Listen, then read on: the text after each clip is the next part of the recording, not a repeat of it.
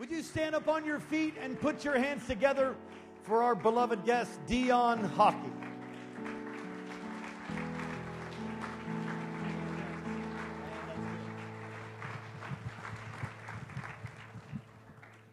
Hallelujah. Let's give Jesus a bigger clap offering. Come on, he's worthy. Oh, that's not a big one. Come on, give him big, big, big, big, big praise. We love you, Lord. We worship you. We worship you. We worship you. Praise God.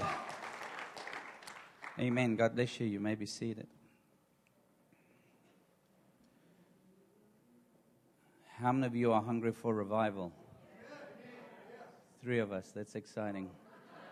How many of you are hungry for a move of God? I would encourage you to come tonight as I have the privilege to speak again.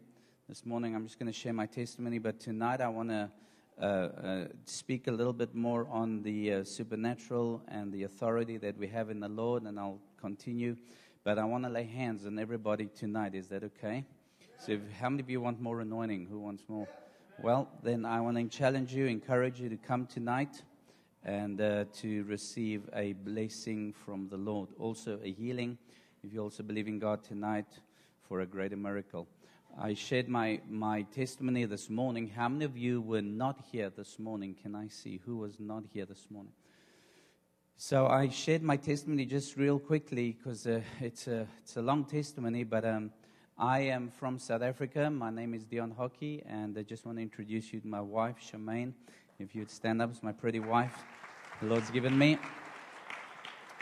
And uh, we've been married now for 28 years, but we've been together for, thank you, but we've been together for 34 years already.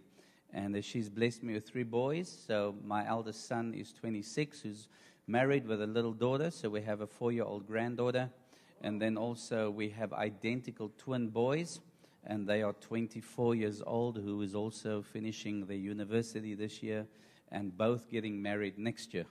So, as I said this morning, would you pray for us for that, please? we um, are blessed by traveling throughout the world and preaching this wonderful gospel. We have been uh, in America now for almost 19 years. When I mean in America, I mean we still live and reside in South Africa, but we've been coming over to America for 19 years, so I, I call myself an African American. Hallelujah. I've been in the shade a long time, but I'm an African American. Well, actually, I'm an African American Texan. So, anyway, uh, yeah, and so we've just been uh, preaching in, uh, we've been in 40 countries already, preaching this gospel. And we've just come up from uh, uh, uh, Nome, Alaska. We ministered there with Pastor Austin, Austin Jones, and we also had a, a, a two day outreach. Uh, I said this morning up north, but it's actually down south from Nome in a town called Stebbins and, uh, and St. Michael. And we ministered to, there's a, the town holds 700 people, and 112 people got saved in two days. Hallelujah. That's really exciting. So uh, we um, saw lots of stuff happening, and uh, just by God's grace, here we are this morning with you guys. And again, thank you, Pastor, for having us. It's very hard, you know, for a minister to get a stranger on the platform for the first time. Who understands that? And so uh, you don't just open your pulpit to anybody. That's why I always say I count it an honor that we can be able to stand here and minister. I shared my testimony that this morning I come from a uh, absolute non-Christian background, nothing whatsoever. I grew up in a house with uh, alcohol. My mom and dad were both alcoholics. Um, my mom was more a drug addict than an alcoholic. And uh, when I took drugs, I'm not talking about heroin and, and that stuff. She was hooked on medicines. And uh, she knew how to get real high on that. And so I just grew up without Jesus. We had no Bible, we had no prayer. I didn't go to any church, I didn't go to Sunday school, I didn't go to children's church. I had nothing like that. So I grew up in, in Johannesburg, of our country. Uh, we have a, uh, uh, background of gangsterism. At the age of seven, I was the mascot for the Portuguese gang. My sister got involved with Portuguese people, and so I got dragged into this lifestyle of, of, of drugs and alcohol and fighting. And uh, again, I don't want to share much about my past because that's finished and I'm a new creature in Christ. Hallelujah.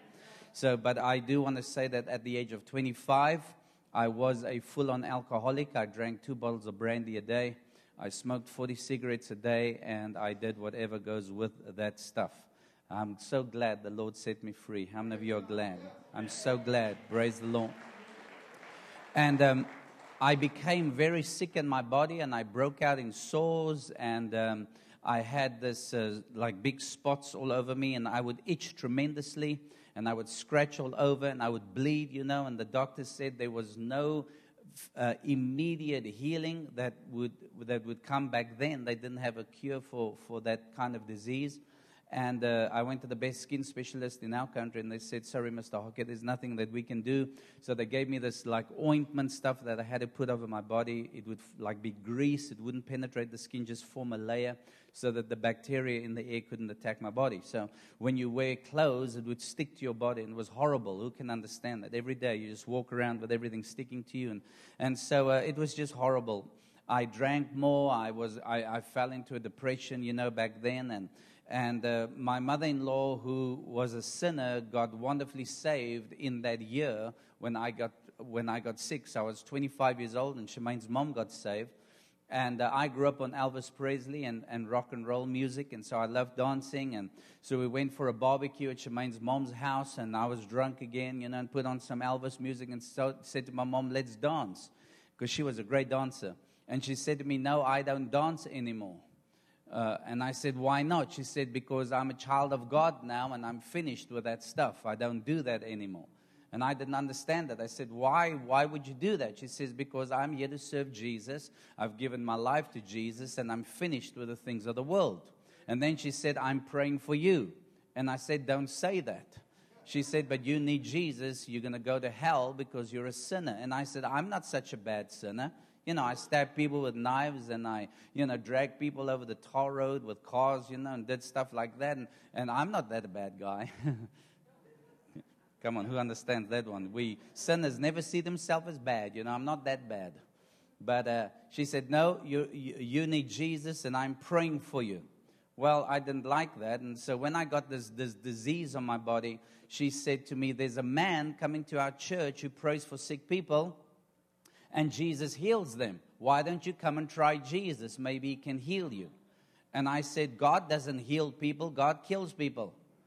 You know, the, the good old sinners, sinners uh, uh, arguments, when you can, you can talk to any sinner out there, their argument will be God doesn't love us, God hates us because why do babies die and why is there war and all of this stuff? Who understands those, uh, those old, you know, lies of the devil? So that was my argument. She said, No, Jesus can heal you. Why don't you come? The doctors can't heal you, so you need to come. And maybe God can try, you know, you can try God, maybe He'll heal you. Well, I, I said, Okay, I'll do that. So we got in the car, put my suit on, I had my smokes in my jacket pocket, and off we drove to church. On our way to church, Shemaine's mom was in the back of the car and she said, Dion, I just want to tell you that this church that we're going to is not a regular church. And I said, uh, What do you mean? She said, Well, this church tends to get happy. And people clap hands and people dance and people shout. And I said, Oh, I've heard about the happy clappies. Anybody heard about that term, happy clappies? Do we have happy clappies here this morning? Hallelujah. Amen. Well, I said, It's okay. I can handle that, you know. And uh, we got to church. And when we got to church, Shemaine has a lot more uh, Pentecostal background. I remember I have no background. I got married in a Dutch Reformed church because my wife said, if you want to marry me, we'll get married in church. And I said, well, whatever. You know, I, did, I could get married in the court. But uh, she said, no, in church. So that was my understanding. I only been there once, and that was my wedding. And I remember at the wedding, I told the minister, I said, now don't you preach too long. If you preach too long, I'm going to go home. On my own wedding, I said stuff like that. I was really hard. But um, so we got, Shemaine said, you know, in this church, you'll find people speaking funny languages. And I said, oh, that must be the devil. Have you ever heard people say speaking in tongues is of the devil? And so uh, that was my, my impression. We got into this church. I'm, a, I'm a, this fighter. I'm this, this bully guy, you know, and, and uh, I've been, I, I've, I was taught even in my parents' house that you're a man and a man doesn't show emotions. You're a cowboy. You don't cry. You take pain as it comes. You know, you, you, you, you're tough. And so I walked into this church building, and there was this usher. I love sharing this because it was so funny. And uh, when I walked in, he shook my hand, pulled me close, and hugged me. And when he hugged me, I pushed him away, and I said, "No, no, no, no, I'm not like that. Don't hug me. You know, no huggy business. I wanted to. I'll slap you rather than you know get a hug." So anyway, we walked into the church, sat down right in front. Now that's a hard place to sit as a sinner. Is up front. Sinners love the back seats back there. I mean, I mean. Hello, back there. All the closer to the door. When trouble comes, you, you can run first, you know. But anyway, we sat up front and and uh, the music started playing and people were clapping and hands and shouting and dancing and it kind of like freaked me out because I wasn't, you know, accustomed to this and I didn't understand. There was a woman running around the church with a flag up in the air, you know, and people were shouting and and uh, it, it, was nice, but it was for me strange, and I, and I felt a little bit uncomfortable. And then they went from the fast songs to the slow songs. Now, this is really what got hold of me is when they sang a song, Oh, the blood of Jesus. We sang it in the first service. And uh, that song, Oh, the blood of Jesus. You all know that song.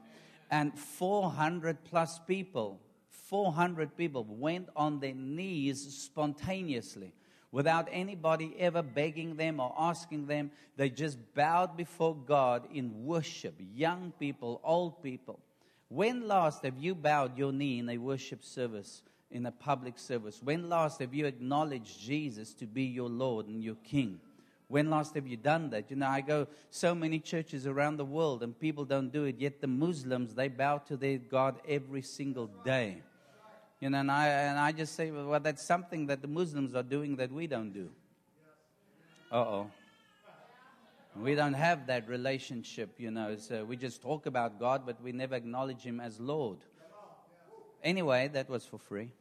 And so uh, we, we, you know, the people were worshiping and they were everywhere. And I began to weep. It was just, you know, uh, tears just streamed out of my face and, and i couldn't handle this these people worshiping this god that i had no clue of or never heard of and, and kids were crying and older people were crying you know and they were lying prostrate on the floor and, and so i began to weep so hard and remember i'm this gangster fighter guy and i thought to myself oh these people mustn't see me crying. So i hid under the pews not in worship but in fear of what people would say about me and I was just, I was just saying, please stop this, stop this, you know, just keep crying and crying.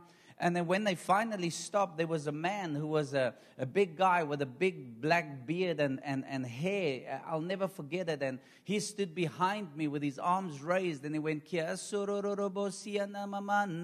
I looked and I said, wow, what is that?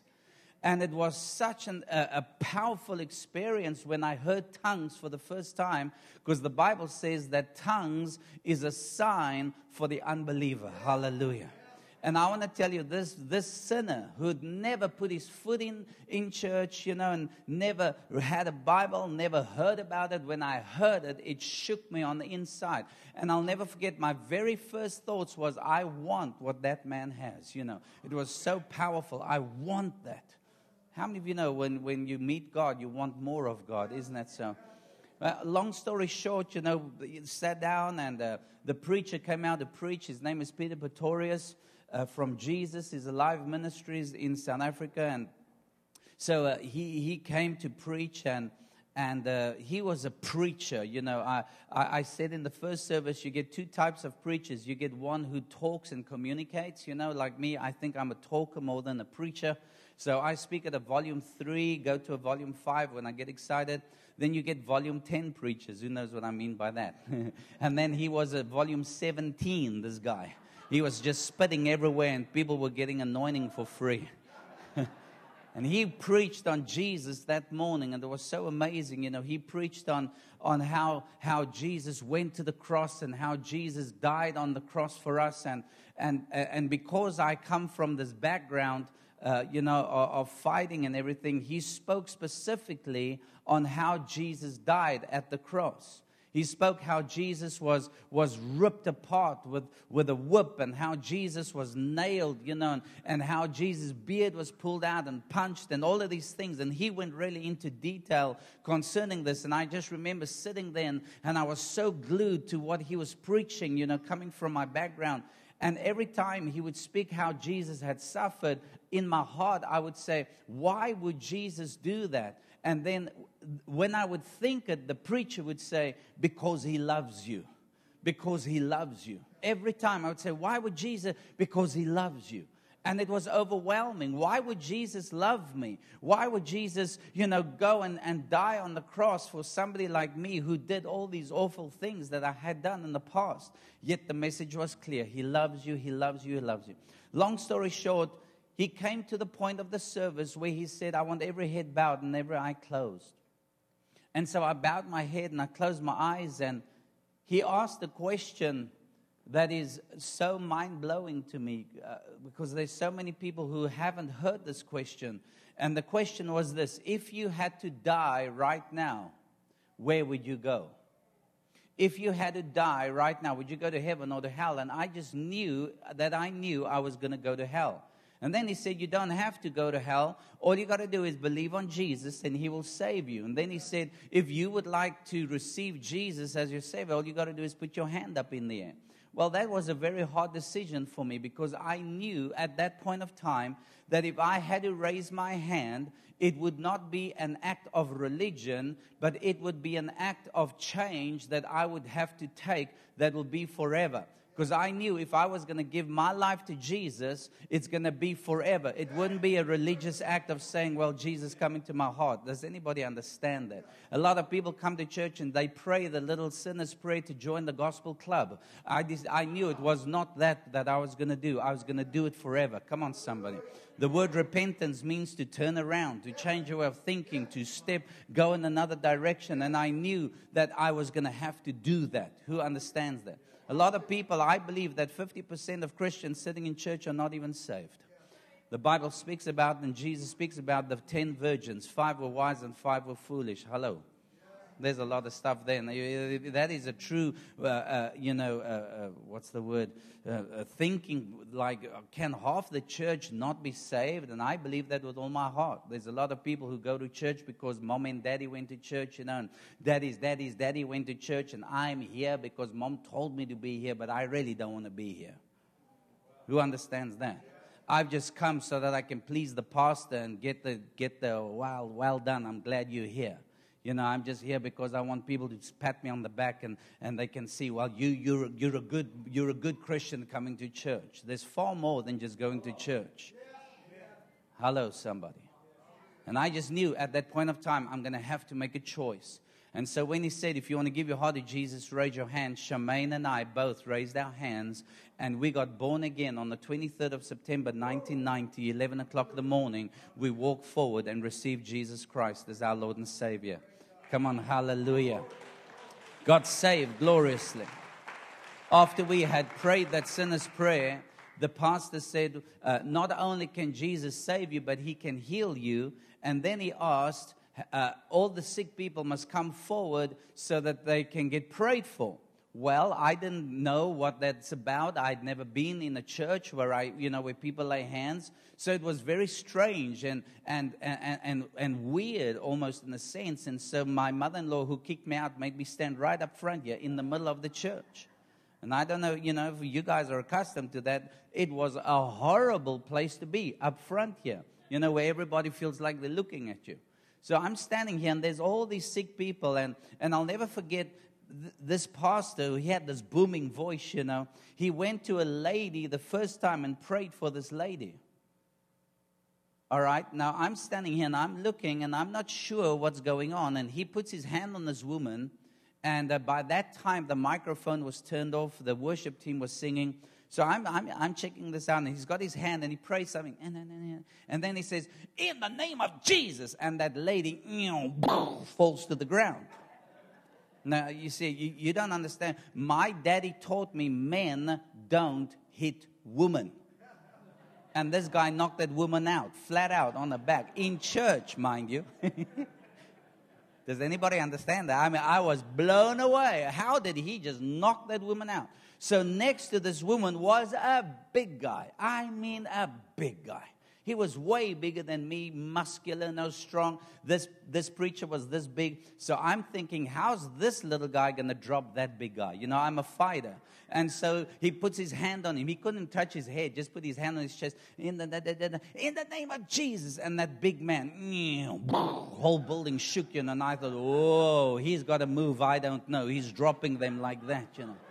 He prayed for children, children, boom, boom, boom, woman, boom, boom, boom, you know, everybody. And I got freaked out. This guy's knocking them out, each and every one of them. And I'm not lying, you know, has anybody been in that where you've never seen something like Anyway, the closer he came to me, you know, I put my foot like this and I said, let this guy touch me today. We're going to have a Barney in church. You know, I'm just going to, I'm going to flatten him. But The closer he came, I could see now he wasn't pushing them. Come on. I know some pastors love to do God's work for him by pushing people over. But um, uh, this, this man was just laying his hands and people were just going out. And so I came to the conclusion if it's not him, it must be God. So all of this must be real. But now fear struck me. Because if God was hitting Christians like that, what was He going to do to me? You know, God is going to kill me. And I've been in many, you know, many fights and stuff. So I understand when you get punched, you know, it's not nice. It's hard, it's pain and all of that. So when he stood in front of me, this guy looked at me. He said, You gave your heart to Jesus. And then I said, Mm hmm, I did. He said, What do you need? I said, uh, Well, I have the skin disease. You know, I showed him my problem. I said, I smoke, I drink, I swear, I gamble, I, I, I do dry, everything. I said, Pray one prayer, but don't push me. So he just laughed and he said, No, no, don't worry. He said, Close your eyes. He said, No, no, no, no. I'm not. I kept one open, shut the other one. You know, sucker punch, you never know.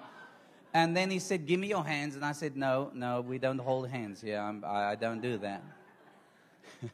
So he begins to pray for me. And as he prays, honest to goodness, I'm not lying to you, I did not feel anything. I was actually waiting for God to hit me. You know, I was thinking God's going to smack me down. It's going to be sore. And he's praying and I'm waiting and I, I don't hear. I'm just waiting pain, pain, pain. And then he says, Amen. I, amen. What do you mean, Amen? Everybody's on the floor. Why am I not on the floor? Doesn't Jesus love me? Has anybody had that thought, you know? You know, doesn't God care for me? He said to me, man, he said, just believe God has healed you. Go home. Now, we'd been four hours now in the service already, four hours. And if you're a smoker sitting in a building where you can't smoke, you know, after four hours, your lungs are flapping. They want a cigarette. So, any smoker in here, I still got three to go. That's okay. okay, they didn't catch that one. I took my jacket and I said to my wife, let's go. And so we walked out of the church building. And as we walked out of the building, I don't want to sound, you know, kitsch. Is that, you understand the word kitsch? And I don't want to sound like religious or whatever. But when I walked out of the building, something had definitely changed inside of me. You know, the, the Bible speaks about the born again experience. If anyone is in Christ, he is a new creation. The old man has gone, behold, the new man has come. I find thousands of people come forward, they pray the sinner's prayer, and they go home and they never change. They never change. And I would doubt whether you got saved when you did the little prayer, you know, to ease my conscience, but you did not change. Because anybody in Christ is a new creation. Your lifestyle changes, your thinking changes, your speaking changes, your attitude changes, everything changes. Come on, who's with me? And I find half the people in church just, you know, uh, they there.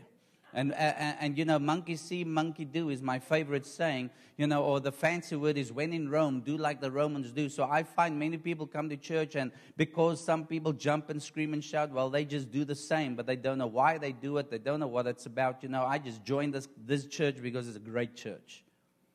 But the heart, the relationship with God isn't there. And so I walked out of this building and I just knew something had changed. I, I, said to my wife, I feel so different. And when we got to the car, you know, as a smoker, as a habit, you take your smokes out. And, and I looked at my packet of cigarettes. Shemaine looked at me and I said, Don't worry, honey, I'm finished. Broke the packet, threw it away, never touched the cigarette again after that day. Hallelujah. Never again. We went home and. Uh, you know, driving home, uh, get to the house, you know, I dropped Shemaine's mom off, and, you know, she was a, le- a weird lady, but now she's my hero. Praise God. She got me to Jesus, you know. And so I dropped her off, and remember, I still have this oily cream stuff on my body, and uh, I went to the, to the booze cabinet. I had lots and lots and lots of booze. And so I said to help me. And we took all the booze that we had and I flushed it down the toilet and never touched a drop again from that day until today. The Bible says, Whom the Son sets free is free indeed. Amen.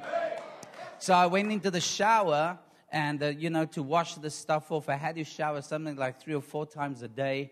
Uh, when I had the disease. And I remember getting in the shower, and when I got in the shower, that song came into my mind again. Oh, the blood of Jesus. And I began to weep in the shower again. I think I cried harder than the water falling on my head.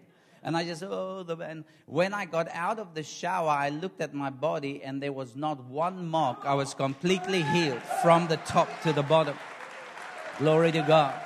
Not one mark. I'm serious. I said, Shemaine, look what has happened. And she was excited, you know, and I was excited. And then the next thing, I phoned Shemaine's mom up, you know, to tell her the good news. And I said, Mom, guess what? What? She said, What? I said, I'm healed. I'm healed. Jesus healed me. And she got all excited, you know, as mothers do. And then I said this I said, Mom, do you remember in church those people were speaking in that funny language? She said, Yes, we call it the baptism of the Holy Spirit. I said, Whatever, I want that. How do I get that? You know, when you get when you when one gets born again, you want the gifts of the Spirit. You want what God has for you. I always find it amazing that people come to church and become undercover agents for Jesus, you know. I call them the submarine Christians. Uh oh. Who knows what the submarine is? You know, a submarine when they go under the water, beep, Monday, Tuesday, Wednesday, Thursday, Friday, Saturday, Sunday, boop, hello, praise God, hallelujah, how are you? They look holy, they sound holy, they can even speak in tongues, and boop, they're gone again Monday, Tuesday. They don't, they don't go to church, they don't pray, they don't minister, they don't do nothing. Undercover agents for Jesus. Turn to your neighbor and say, Thank goodness I'm not like that. See, everybody looking at me, ignoring what I just said. Well, you are, obviously.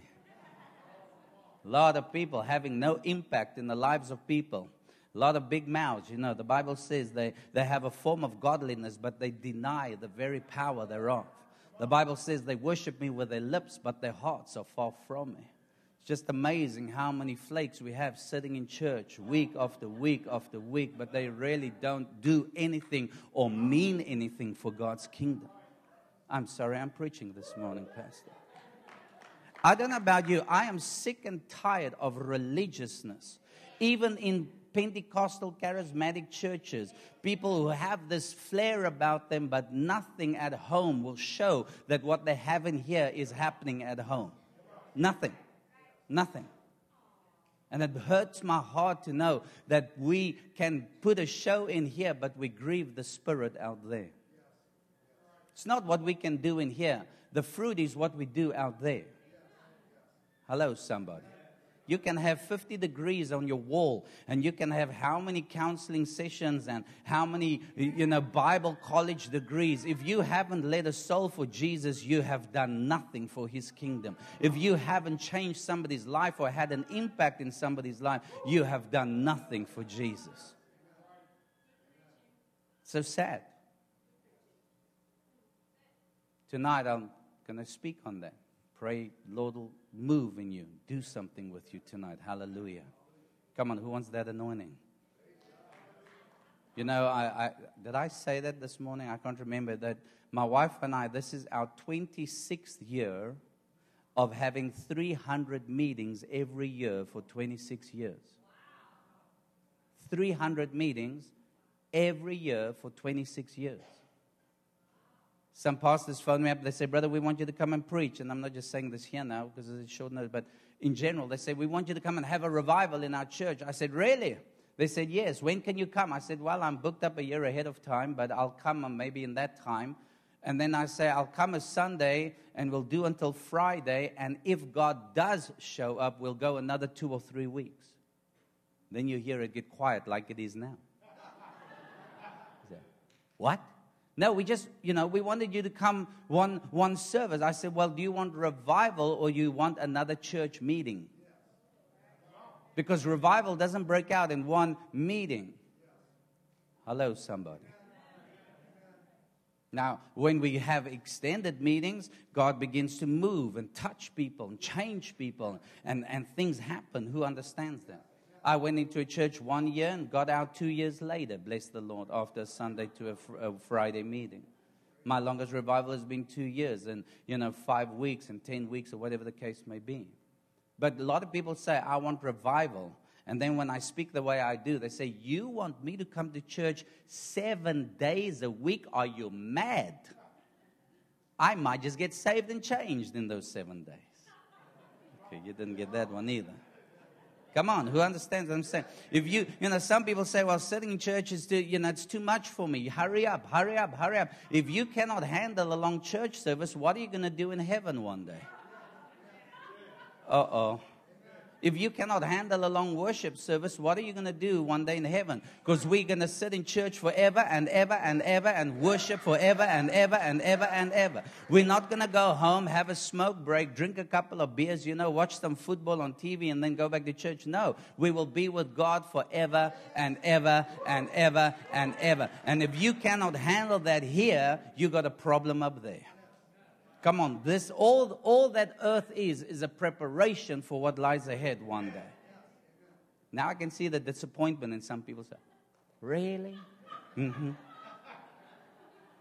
Now, who wants revival? you see, the sad thing is you say you want revival, but half of you won't be here tonight. You see, the fact that that's the fact of the matter, and, and, and, don't feel bad about it. Every church I go to, everybody's, I want revival, but they don't come. They don't even come to the evening services because they don't have a hunger and a desire after God. Pastor gave such a great, good, great quote this morning. You know, uh, those who are hungry for God are going to have those encounters with God. Jesus kept the, speaking the parables. I love what you said. You know, keeps the secrets away. But those who are seeking God will find those secrets. The other people just they come in and go out didn't mean nothing, didn't change. Who wants revival? See, if you wanted revival, you'll be here early tonight. You'll be up and ready to receive an anointing. You'll come prayed up, fired up, and filled up with the Holy Ghost, saying, Lord, I am not happy at where I am right now. I want to get to that next level. Hello, somebody. I want to get to the next level. But some people are just in that rut. I'm okay. Don't rock my boat. Don't tell me what to do and how to do it. Oh, I'm preaching this morning. A little bit different from the first service.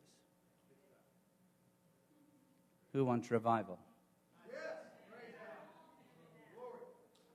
My mom said to me, Go into your bedroom and pray and ask God that He'll give you the Holy Spirit. I said, How? I don't know how to do that. She said, well, just say, Lord, give me the Holy Spirit, and then you open your mouth and wait on Him. So I did that. It was about 3 o'clock the afternoon.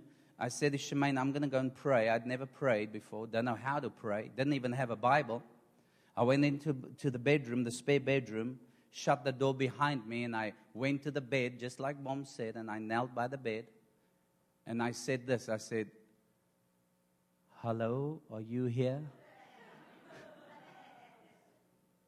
I said, Mom said, I must ask you for the Holy Spirit. I don't know what it is, but honestly, I opened my mouth for four hours. Nothing happened. Nothing. Just waited. Well, in that time, I fell asleep. Fell forward on the bed, you know, and I fell asleep.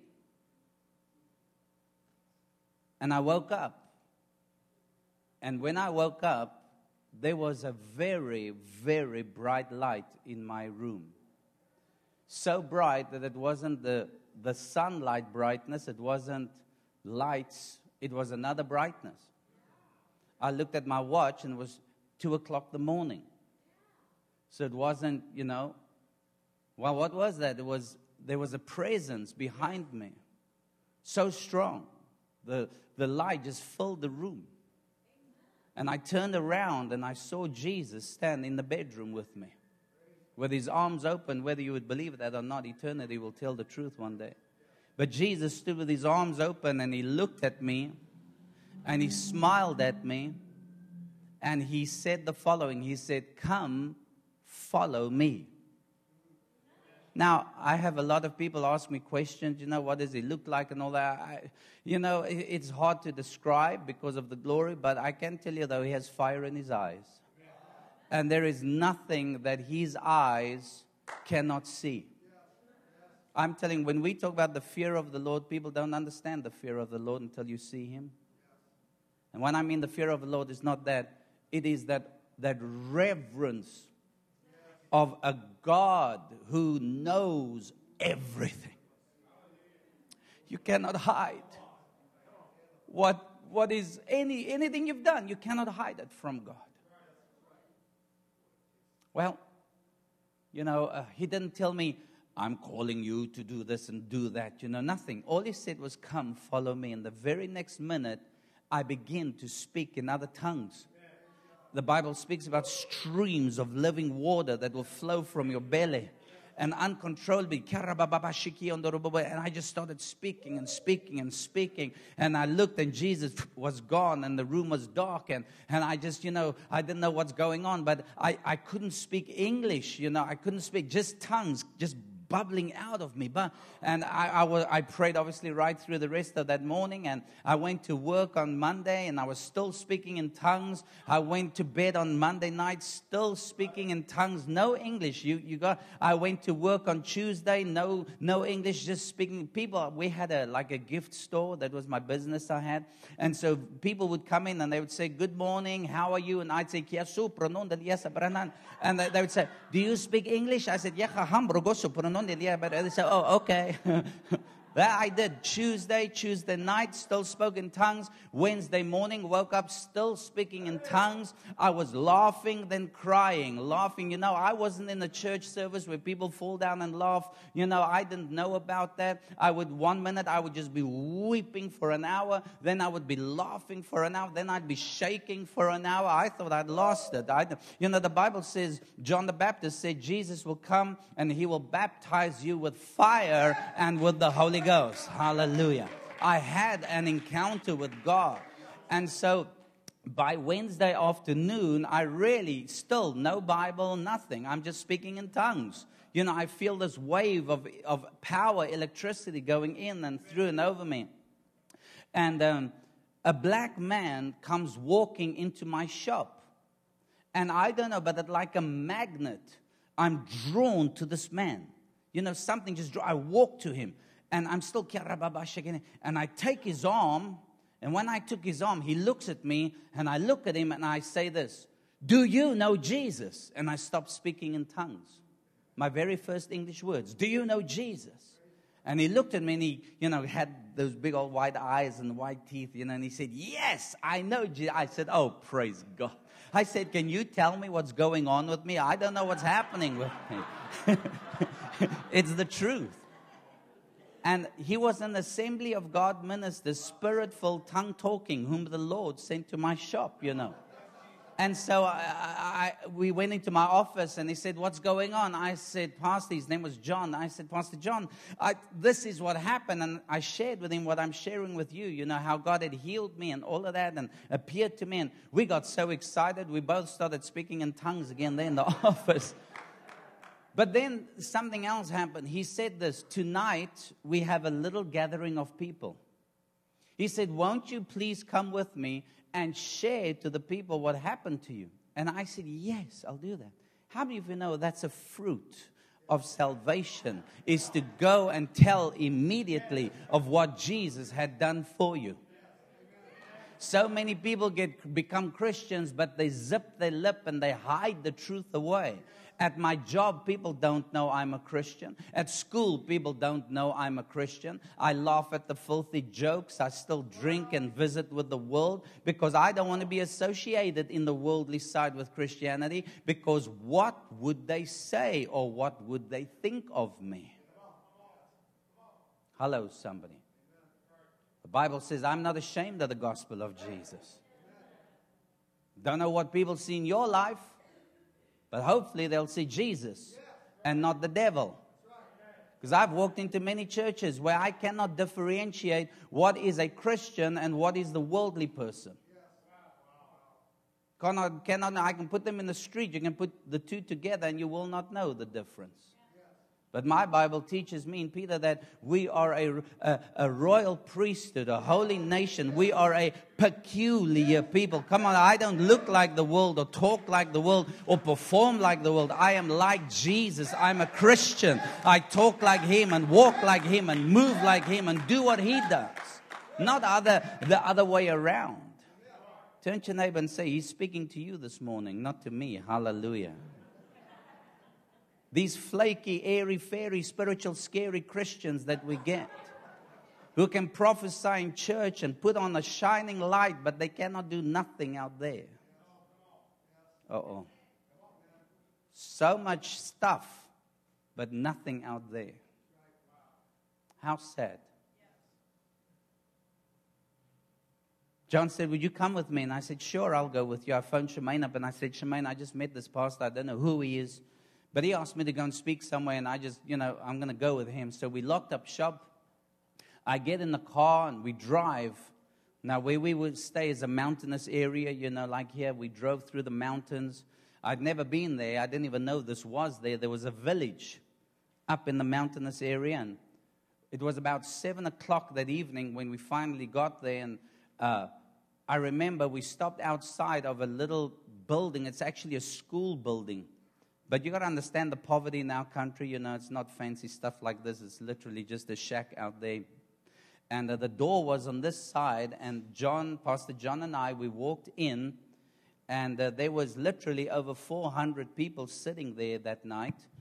And uh, we walked in, and on this side of the building, there were six witch doctors, traditionally clothed.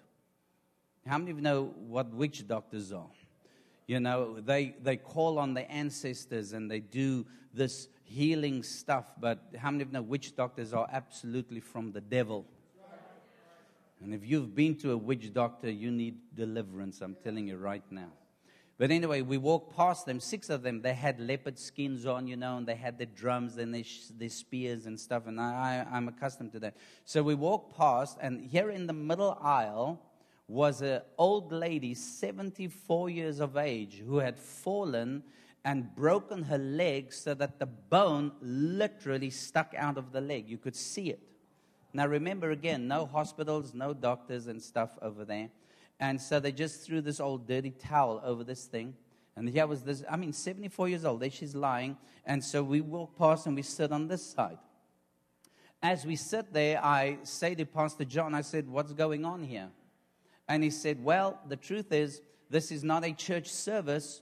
The witch doctors have come to the village, got the whole village together, and they're going to exercise traditional healing on the people. But then John says this, but we got to be wise as serpents, but as gentle as doves. I said, mm, what does that mean? I don't know what. He said, we got to preach Jesus to these people. I said, yeah, yeah, yeah, that sounds great. You know, John's going to preach to them. So John gets up and uh, he makes the people quiet speaks in English, and he says to the audience, he says, Today, before the witch doctors come to do what they do, he says, Today you are going to see the power of Jesus like never before. Now I'm sitting there and I'm thinking, woo, you know, John's going to preach. This is going to be powerful. You know, I'm very excited. And so John gives this big introduction. And you got to understand, ladies and gentlemen, it's not a church service, okay? Not a church service. This is sinners sitting there who've come for the witch doctors. And here we come. Well, actually, John came. It's not my fault. And he interferes in their meeting. And then John does something that was very horrifying to me. He looked at me like this. He pointed, and I make the joke, but the, longest black finger I've ever seen in my life. He said, Come here. And I looked, I said, Me? No, no, no, no, no. He said, Come here, come here. And I said, What's wrong? And then I didn't have a Bible. The Lord knows, I did not have a Bible. I have no knowledge about the Bible. He took a, a, a New King James Bible, he had an English Bible, he pops it in my tummy like this, and he says, You preach. And he sits down. Now I'm standing like this, holding the Bible with 400 people looking at me and six very angry witch doctors. Who's heard about the term being thrown into the deep end? I didn't go to Bible cemetery school. Ah, I mean seminary school. You You'll catch that later on as well. It's fine. I wasn't taught how to preach.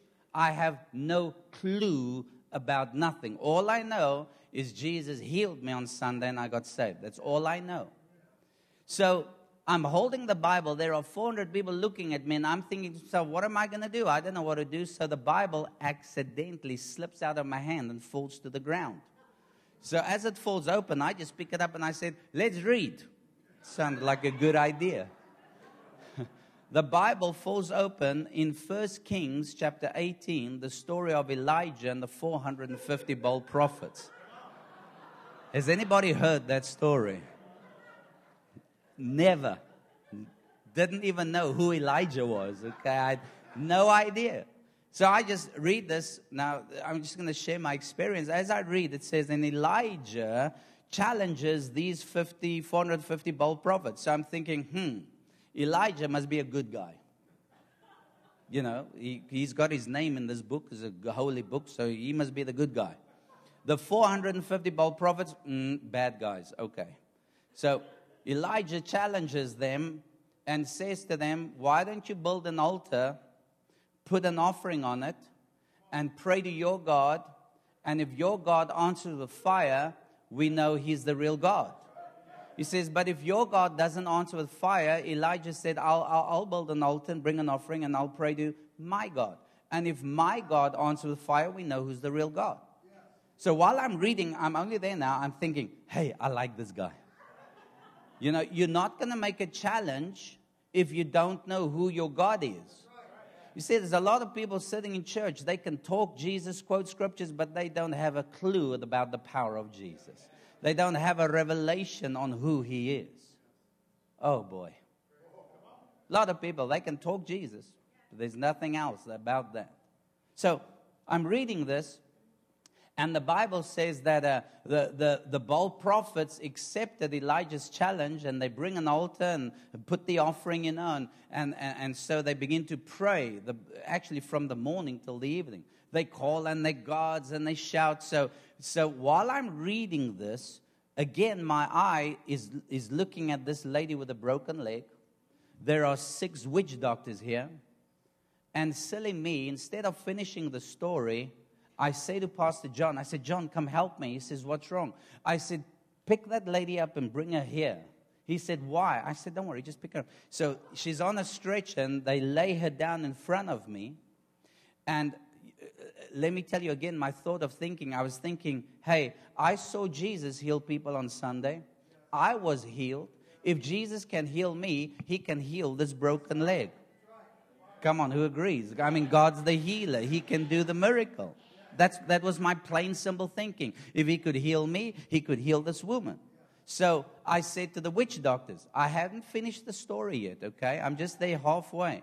And I said to the witch doctors, I said, You've come to do traditional healing? And they said, Yes. I said, Now I challenge you to heal this broken leg. How many of you know when you get radically saved, you do radical things? Is anybody radically saved in this house? Uh, will you help me? You know, faith without works is dead. So, would you tell your neighbor it's time to become radical for Jesus? Come on, say that again to your neighbor. Time to get radical for Jesus. Stop being ashamed of who you are. Be proud of who you are. Amen. Jesus said in Mark 11 22, have faith in God. Don't have faith in your preacher or in a church. Have faith in God. Give him praise if you believe that. Come on. Have faith in Jesus. Have faith in God.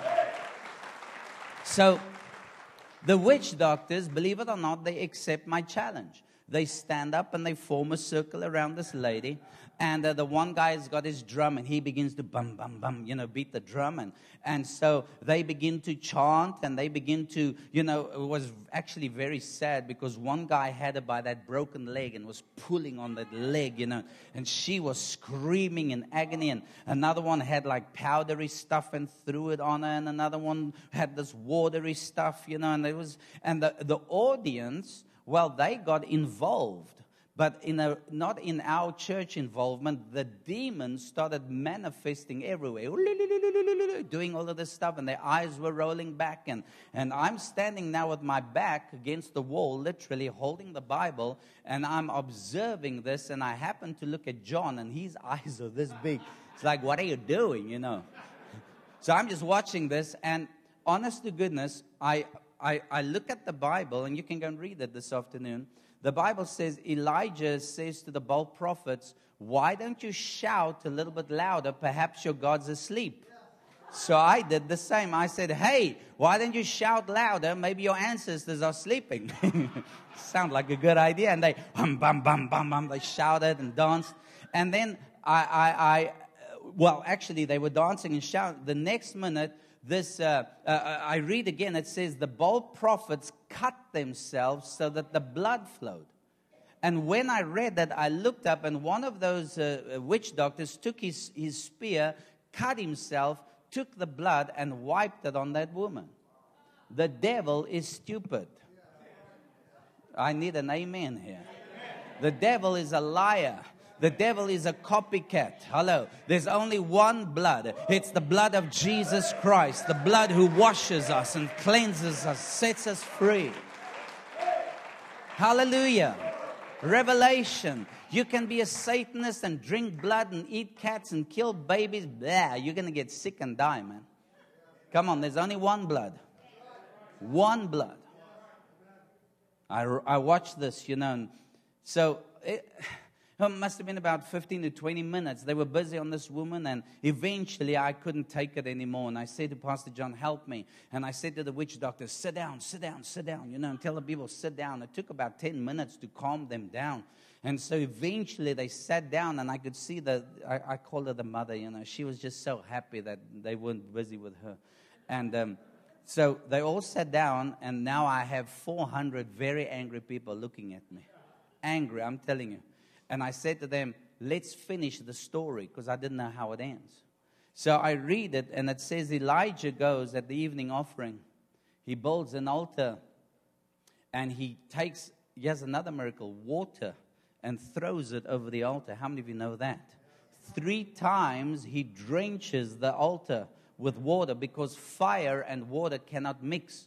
So there's no magic. If you make a study on that story, you will find that when the Baal prophets did these things, there was a trench underneath their offerings, and there would be a man hiding away. And so when they would apparently call on their gods, there was a guy at the bottom who would light the fire. And so nobody saw or knew about that. It's true. Go and read it out. It's very interesting. But anyway, so Elijah knew no, no tricks, no gimmicks. So he prays the simple prayer of faith. Say that with me the simple prayer of faith. Because I can immediately know when I'm in a room, I can know when somebody's praying the prayer of faith and somebody's praying the prayer of doubt. You say, is there a difference? Oh, I believe that. The prayer of doubt is when the guy prays from Genesis right through to Revelation, quoting every miracle that God did. Some even throw the King James in, Dear Goddess, I know this day Lordeth. If thou was willeth, Lord. okay. But the prayer of faith is when somebody just prays and gets the job done. You pray in the name of Jesus. Who understands? Well, Elijah prayed simple prayer. He said, Father, I know you hear my prayer. You always hear my prayer, but for the sake of these people, let your fire fall. And when he prayed, the Bible says fire came down from heaven, consumed the meat the stones, everything, just took it all away. And the, the Baal prophets, they jumped up and they began to shout. They said, Elijah, Elijah, your God's the real God. And he didn't say, Woo, I'm so happy. He took his sword out and killed them all. I like that guy. Just chopped them up. How many of you are glad that we live under the dispensation of grace? Praise God. How many are glad I didn't bring a sword in here tonight, today? So when I read the story, you know, and, and, when I'd finished, and I was so amazed, you know, that, that God would do something like that. When, I, when I'd finished that, I put the Bible down, and here's this mama in front of me, this mother, and she's looking at me, eyes this big, and I said, Don't worry, mama, I'm not going to hurt you. And in my heart, now please remember, I'm three days old in Jesus. I've never prayed. I don't have a Bible, didn't go to Bible school. All I, all I know is that God can heal this woman. So in my in my heart now, in my mind, I'm speaking to the Lord. I'm saying, God, what must I do? Because these people are looking at me. And I hear as clear as you hear my voice, God say, Put your hand on that leg. And I said, uh uh. You know, it's bone and blood and stuff. And God said, Put your hand on that leg. And I said, All right, Lord. So I knelt down and ever so gently I touched her leg. And I said, What now? And as clear as day, I heard his voice say to me, Ask me to heal her. And I said, I can do that. So I said, Father, I ask you, please heal this leg. Took my hand away, stood back, looked. She looked. Everybody looked. Guess what happened? Nothing. Nothing. And my first argument with the Lord. I said, God, the Bible had a good ending. I need an ending here. You got to help me. They're going to kill me, you know. That's true. I, I said that with, to the Lord. And then I heard him a third time say this. He said, You prayed wrong. And I said, But Lord, I don't know how to pray. Please teach me how to pray. Now, so funny what you said this morning. And, and I just, God doesn't give us immediate answers sometimes. God does speak to us in riddles or parables because He wants us to think. Hello, somebody. So He said to me this He said, Do you remember how that man prayed on Sunday? That was his answer. And I was thinking, and I'm still now, everybody's looking at me. This is what's going on inside me. And I said, How did he pray? How? Oh, and it hit me like a revelation. He said, In the name of Jesus. Come on, there's no other name like the name of Jesus. Hallelujah. You know, the Bible says in John 16 23, Jesus is speaking, and Jesus says, In that day you will ask me nothing, but whatsoever you ask the Father in my name, I will give to you what you ask. A lot of people are asking Jesus for stuff. No, talk to Jesus. Ask the Father in the name of Jesus, and you will have far more prayer results answered. Hallelujah. God will answer your prayers far more accurately. God, that was for free if somebody didn't know that. You ask the Father in the name of Jesus. Come on, somebody. Well, I got this revelation. It hit me. That mind said, in the name of Jesus, in the name of Jesus. So I immediately, you know, when revelation comes, or revelation means understanding, when that comes, it's got a rippling effect. Revelation produces understanding, which produces faith, which produces works, which produces results. See, a lot of people sit in church, they have a lot of word knowledge, but no heart knowledge of the word. So they haven't had the revelation on the word. That's why most people are not applying the word in their lives. We come to church Sunday after Sunday, and pastor will spoon feed, and pastor will help you, which is right because faith comes by hearing. But most people are taking what they get and they put it here or, or here, but they never apply it out there.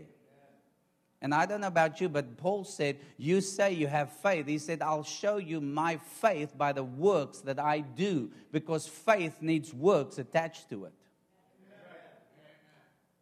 Well, there's two amens I'm getting here. Well, what happened about I'm saved by grace and not by works? That's a different thing.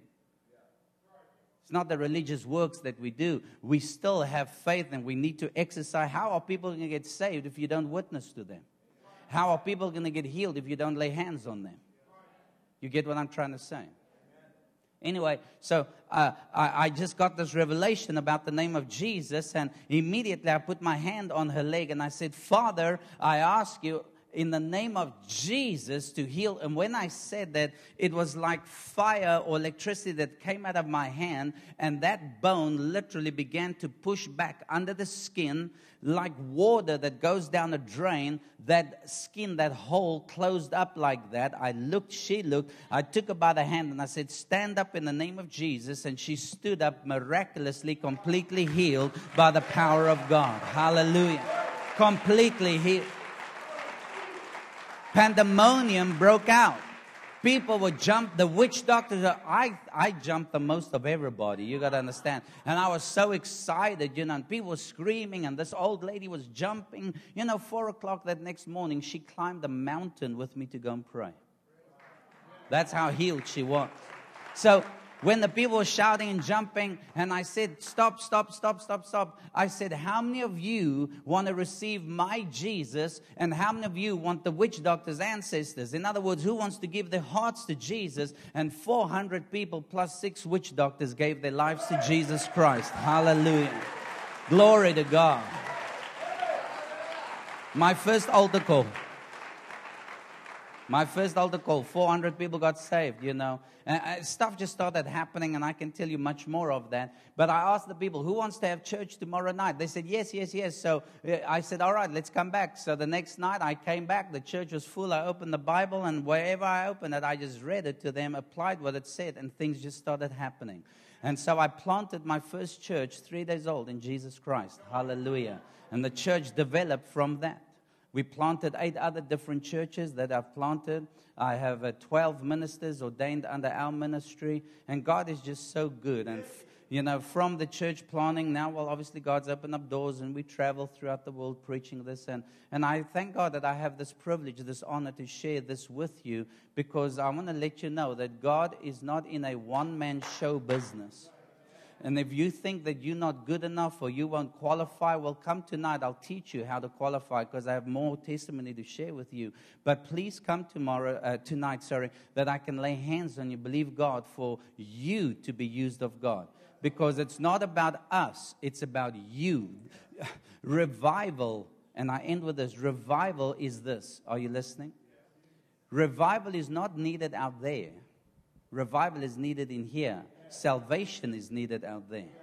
But if the church is not revived and got that fire, the, the people out there will never get saved. So God's got to get you on fire to get the people out there on fire. Hallelujah. Amen. So I'm going to deposit something into you tonight, and I hope you'll come to come and hear what God has to say. But can I do this with your head bowed, please, and your eyes closed? I'm going to ask that nobody would move around. Just maybe our keyboard player can come up but nobody else to move around. I want to I want to ask you guys a question this morning. And I want you to listen individually to what I have to ask. You heard me preach a little bit with a testimony.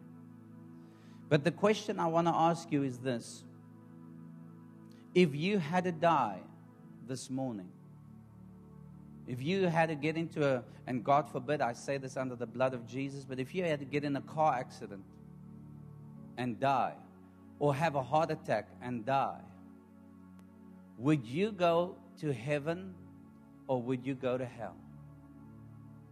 And if you say to me, Brother Dion, I'm not sure. I think I'll go to heaven. Thinking is not knowing you're going to go to hell. Somebody else will say, Well, if I die, I hope I'm going to go to heaven. Hoping is not knowing you will go to hell.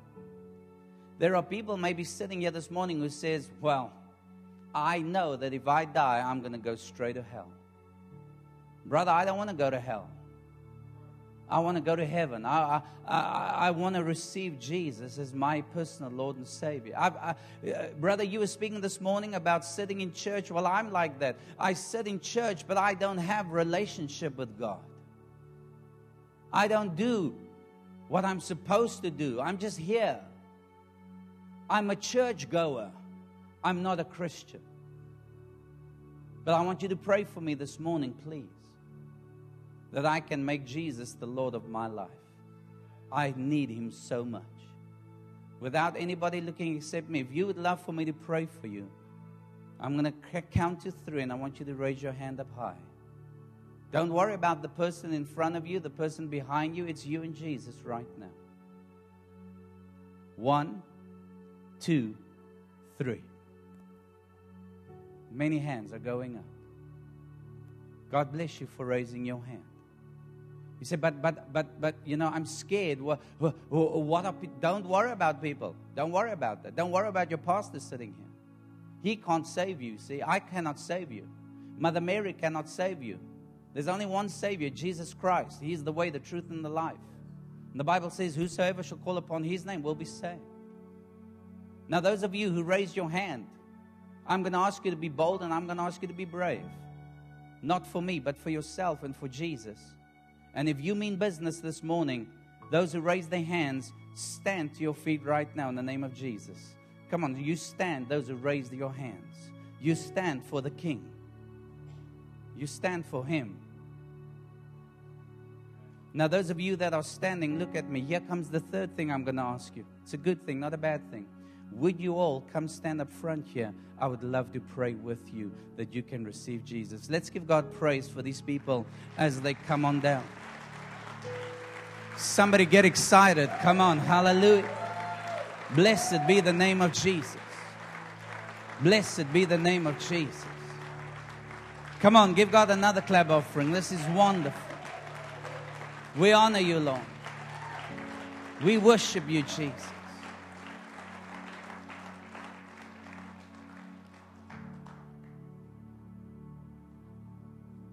Now, don't you dare sit there in the pew and say, wow, there goes brother so and so again. Who are you to judge? And who are you to point a finger when people having a personal, you know, decision they making with their Savior? If you are judging somebody, friend, you are backslidden. You need salvation yourself this morning. You need to get saved. Whether there are first time decisions or rededications, who cares? I'll make right with God. Who can say amen? I just want to know that I know, that I know, if I die, I'm going to make it to heaven. So, audience back there, would you help me one more time? Would you turn to your neighbor and ask your neighbor, neighbor, are you right with Jesus? Come on, help me evangelize. If they're not right with Jesus, take them by the hand and bring them down to the front. Come on, don't ignore me help me. Turn to your neighbor and say, Are you right with Jesus? Do you know Jesus? Have you committed to Jesus? And if they haven't, come on, bring them down. Bring them down. There's another one coming. Thank you, Jesus. Hallelujah. Yes, there's another one coming. Somebody get excited and give God a clap offering. Come on, bring them down. Bring them down.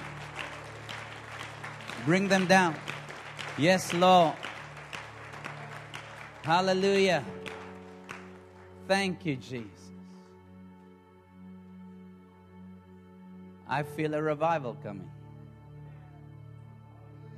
God can do something great. There's another one. Come on, give God praise. Thank you, Jesus. Thank you, Jesus. Thank you, Jesus.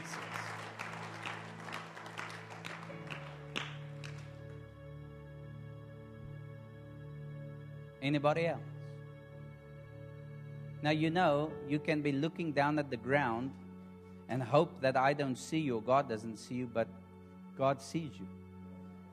And you can walk out of this church refusing to give your heart to Jesus. The first service we had there, two people just refused to stand up.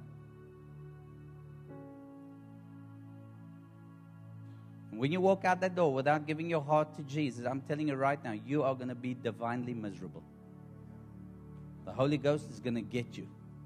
So you might as well make right right now. Amen. Come on down, young man. Thank you, Jesus. Hallelujah. Make right with God.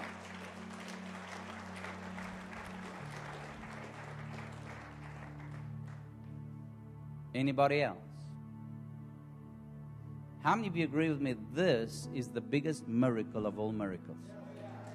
bigger than a blind eye being opened or a deaf hearing. This is what it's about.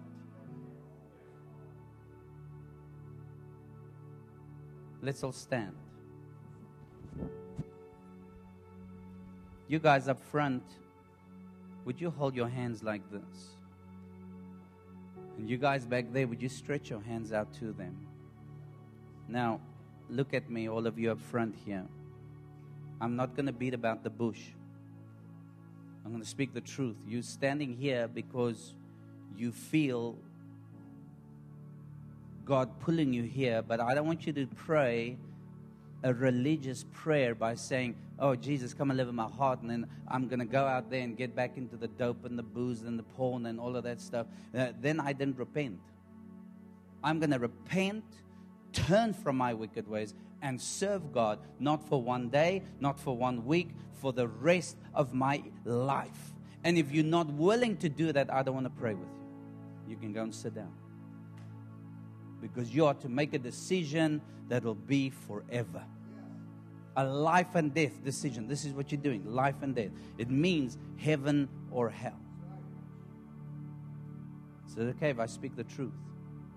You make this decision. You guys are young. You're going to go through you're going to go through temptation. You're going to go through people mocking you and people teasing you and people are going to say, "Come on, don't be such a er, you know Christian. You can enjoy life."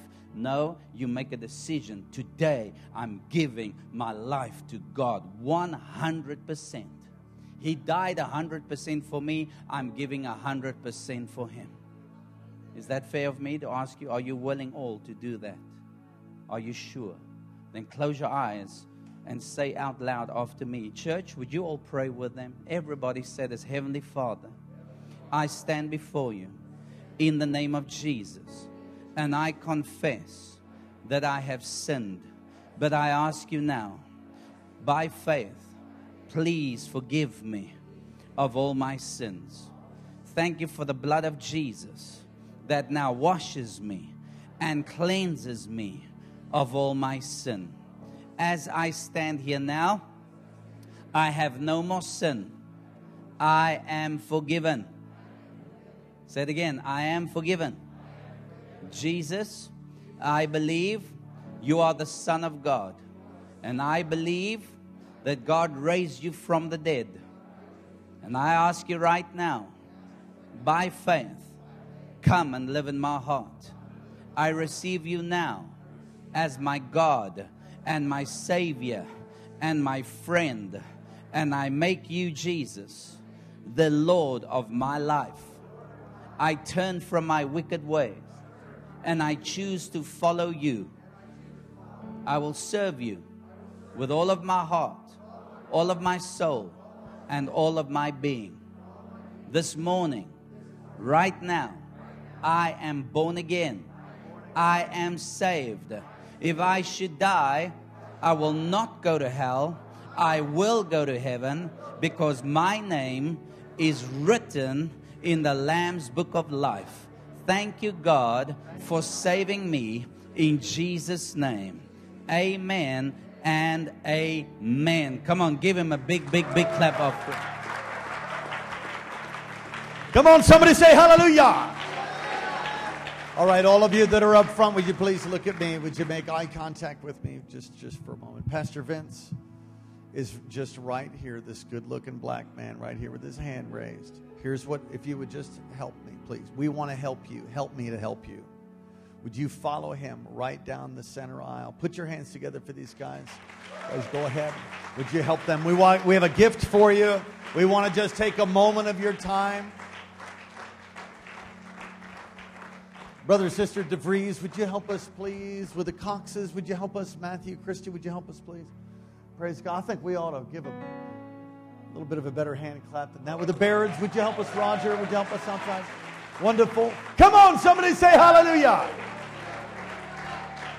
Come on. Come on. Come on, you can do a little better than that. Come on. Whoa. Come on. You remember when you got saved? Come on. Thank you, Jesus. We give you praise. We give you glory. Pastor Alex, would you just lead us? Come on, lift your hands and let's just worship as they're helping them out there.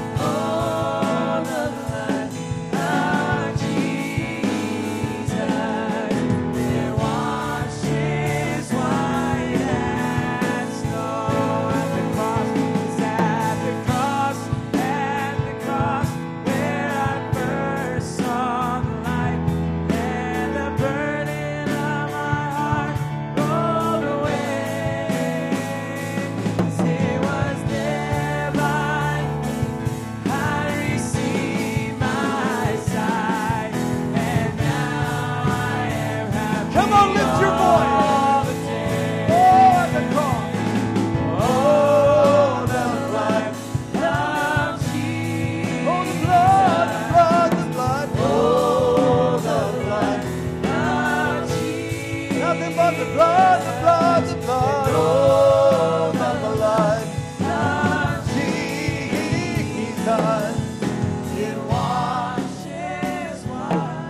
as snow. Does anybody need healing? Right where you are. We prayed already, but just going to pray one more time. Would you lay hands just on that part of your body that needs healing right now? Come on, if God can take a 74 year old lady with a compound fracture, put the bone. I, you know? I don't see anybody with a compound fracture today. Come on, He could do it for you.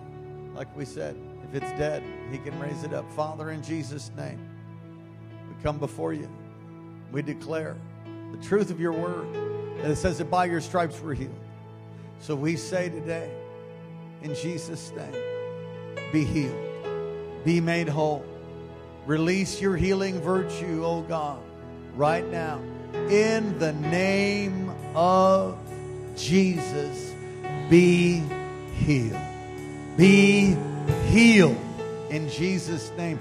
Demonic torment. There's a number of people you're you're suffering with a demonic torment. Comes at night, you see shadows, hear voices, things like that. It's not a psychological thing, it's a spiritual thing. I command demonic torment to be broken right now in the name of Jesus. Be free, be loosed from suicidal thoughts, from every lie of the enemy. In the name of Jesus. Hallelujah. Oh, the blood.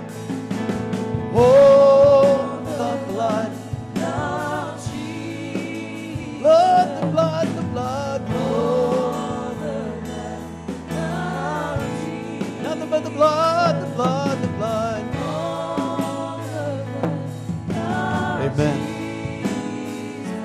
washes. You may be seated in the presence of the Lord. We're going to go ahead and receive an offering for our guests. They're still ministering to those that are out in the lobby. If you're not ready to give tonight, uh, this morning, you can come back tonight. Don't miss tonight. Powerful service. Praise God. How many of you received encouragement this morning, faith this morning? Glory to God. Ushers, would you assist us, please? The entirety of this offering will go to our guests. We'll send them off with one check. Amen. You can give online if you like. I know we've gone a little bit long this morning, but sometimes it takes a little bit to deposit something. How many of you know that? Glory to God.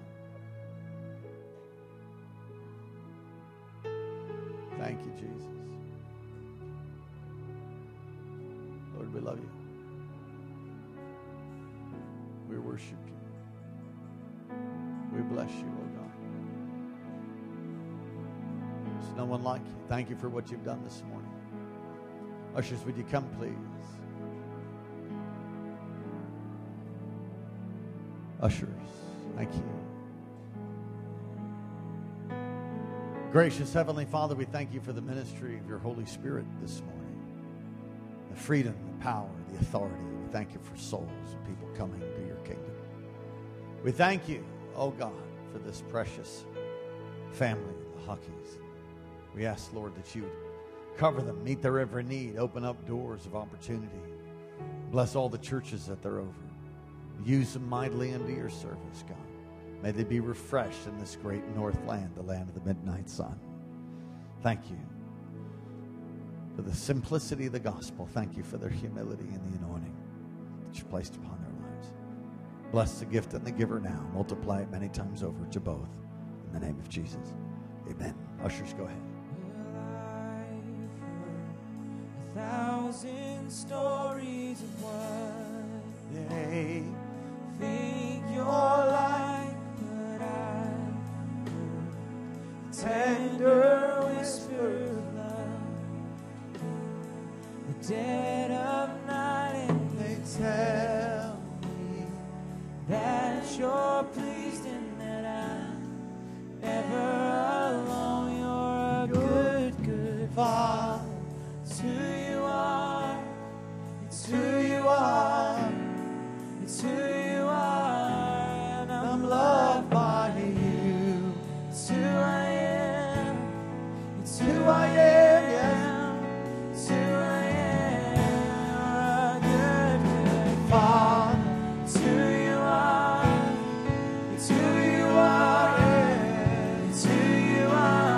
You stand with us?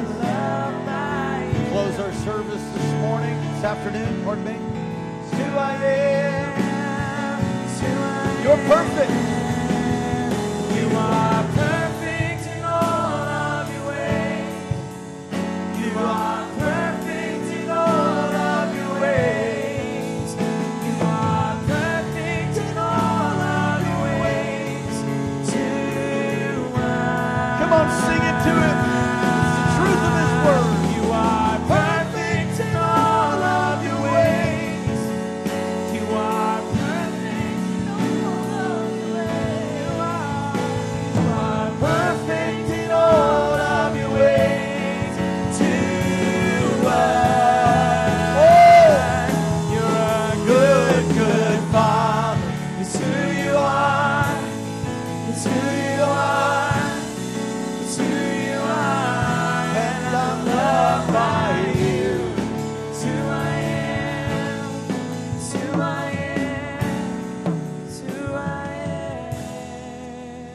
good to have Terry Hall here with us, voice of the village. Would you close us this morning?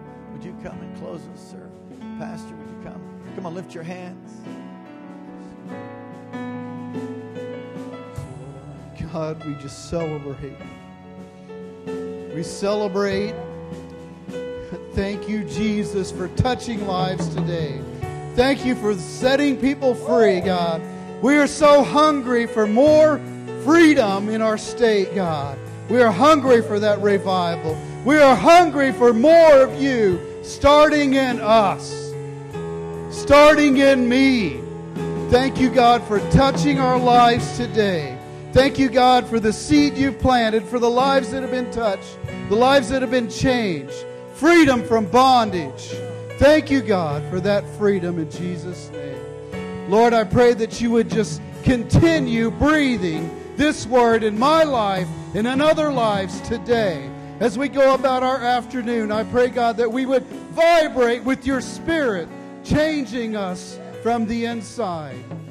Lord, bring us back together in Jesus' name. Amen. Amen.